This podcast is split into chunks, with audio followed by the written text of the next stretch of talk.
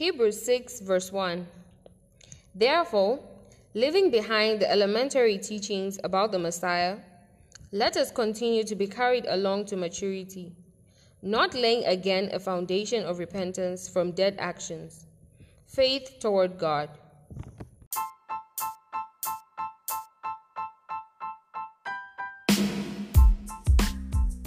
Hey guys, welcome to Faith and Randomness. My name is Elizabeth and today we're talking about the importance of spiritual growth. Let's get into it. So, first, I'm going to define what spiritual growth is. Spiritual growth is the process of becoming more mature in one's relationship with Jesus Christ. So, first of all, it's important because it's required of us. Yeah, the Bible tells us that it's important for us to grow spiritually. Our aim is to be more like Jesus Christ. So, we can't stay stagnant. There are many things we need to learn about God. God just doesn't have one part of Him. There are so many things we need to find out about God so that we can be more like Him. And we won't be able to learn that without spiritual growth.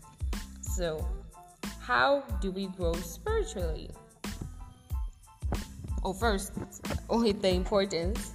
Let me read Hebrews 5, verse 14. Hebrews 5, verse 14, it says, But solid food is for mature people, whose minds are trained by practice to distinguish good from evil.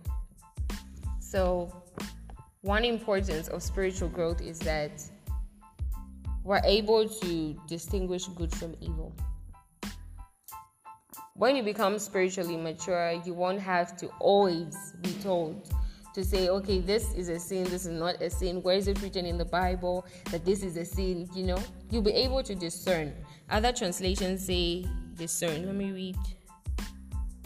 Okay. Other translations say that the spiritually mature are able to discern good from evil. So, one thing is that being spiritually mature helps us to discern good from evil you know, by the Spirit of God, which already tells us that being spiritually mature just doesn't happen overnight. It's a practice. It's a practice, and there are certain things that we need to put in place for us to grow spiritually. Let me read a few things, well, a few points that I wrote down that I feel like will be helpful for us. First, our spiritual growth is measured, we measure our spiritual growth, or rather, we observe our growth by how effective the fruits of the Spirit are in our lives. The Bible says we will know them by their fruits. And even though the scripture that I've just quoted was speaking about um, false prophets and the like, I feel like it applies to us as well that as children of God, the fruits that we bear will show us, even ourselves, we can tell to say, okay, I'm not really doing well when it comes to the area of patience. I'm not doing well when it comes to the area of love. So when we are growing spiritually, we consciously pay attention to the fruits of the Spirit and how we're living our lives so that we can be sure that we're pleasing God. That's one thing paying attention to the fruits of the Spirit, checking ourselves if we're in line with God. Yeah. Let me read the scripture that tells us about the fruits of the Spirit. Lest you think I'm making things up. Okay. Galatians 5, verse 22, the Bible says, But the fruit of the Spirit is love, joy, peace, patience, kindness, goodness, faithfulness. 23. Gentleness and self control. There is no law against such things. So, when we live by the Spirit, these are the things that should be manifested in our lives.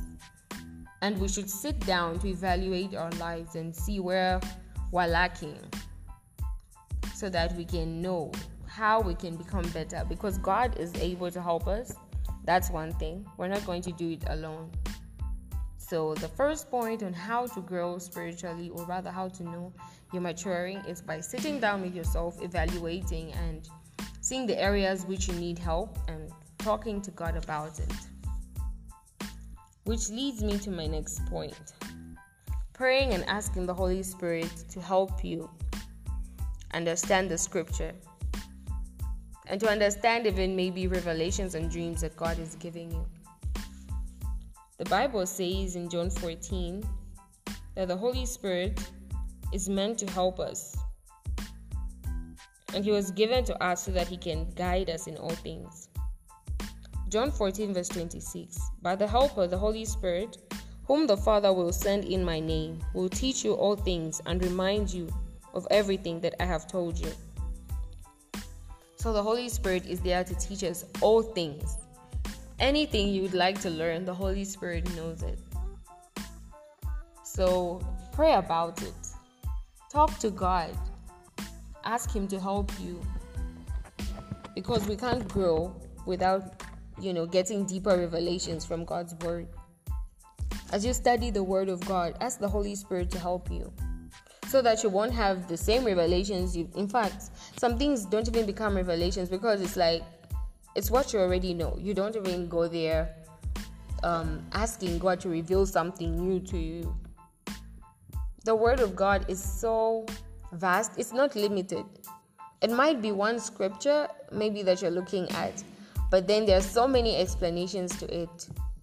If only we can ask the holy spirit to help you see what God wants you to see for that season, for a particular season in your life. So, study the Word of God. And as you study, ask the Holy Spirit to help you.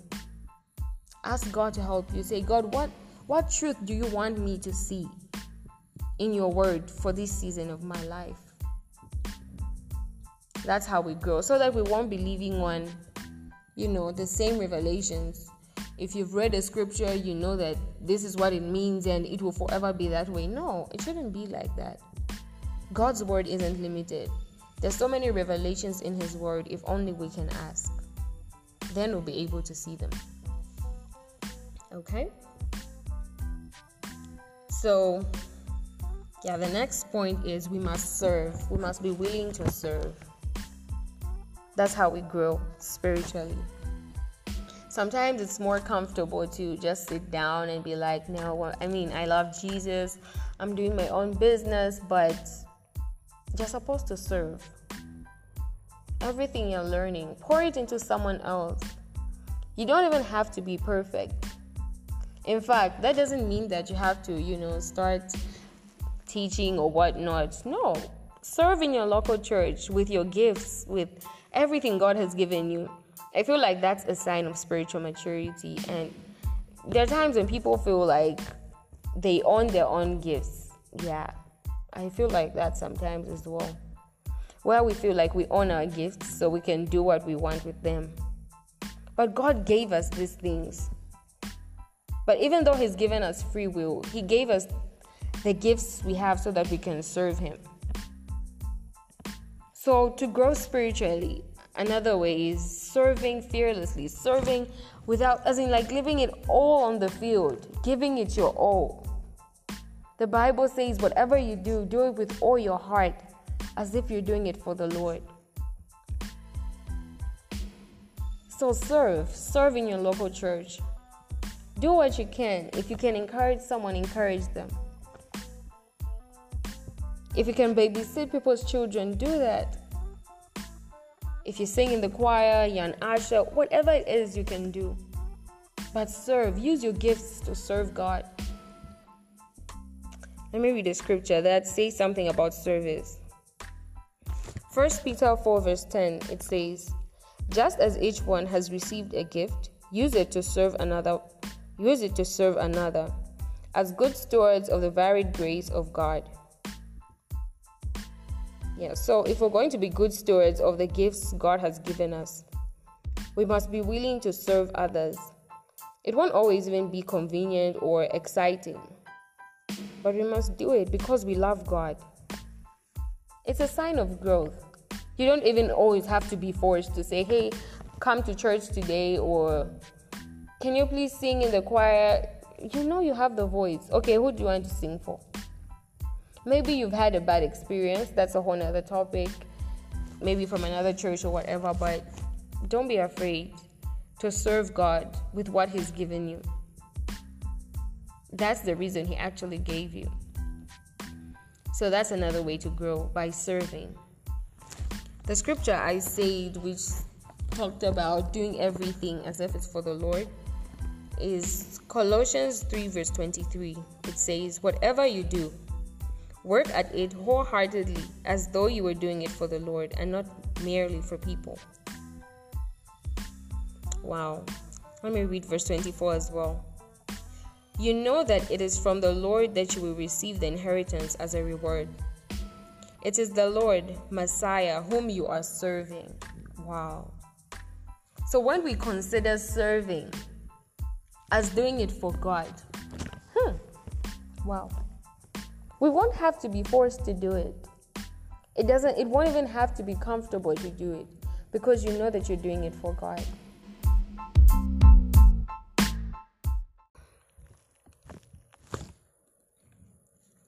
Okay, the next point is be consistent beyond how you're feeling. You don't have to feel like praying for you to pray. You know that you're obligated to pray as a child of God.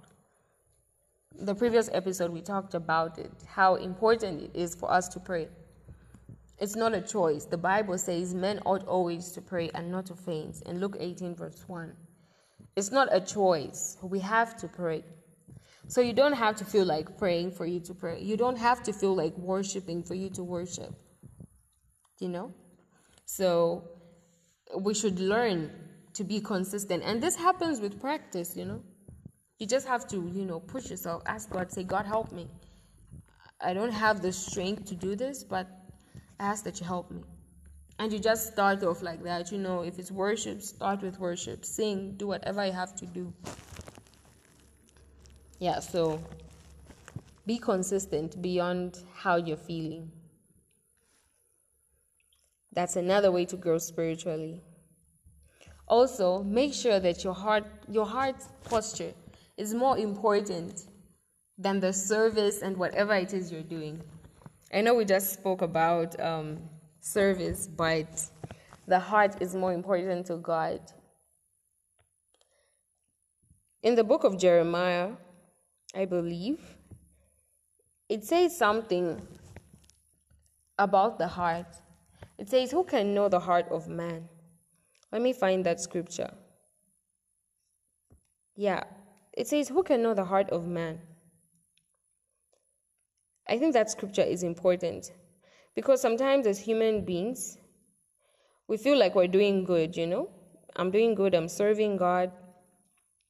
And Sometimes you feel like, ah, but God, I'm doing the right thing, but why don't I feel at peace? But the last point is get a heart check from God. David said in Psalm, Search my heart, know my mind, O God. Why? Because it's not possible for us to know our hearts well. First of all, we didn't make our hearts. Secondly, we don't we don't know. It's impossible to really know our hearts. That's why sometimes it's easy to judge people in certain situations and when we get there, we even do the same things as well. So, the heart is complicated. The Bible says so in Jeremiah 17 verse 9. Let me read 9 and 10. It says, "The heart is more deceitful than anything it is incurable. Who can know it? Verse 10 I am the Lord who searches the heart, who tests the inner depths to give each person according to what he deserves, according to the fruit of his deeds. So the Bible here has told us that God is the one who knows our hearts. So sometimes we might feel like we're doing the right thing.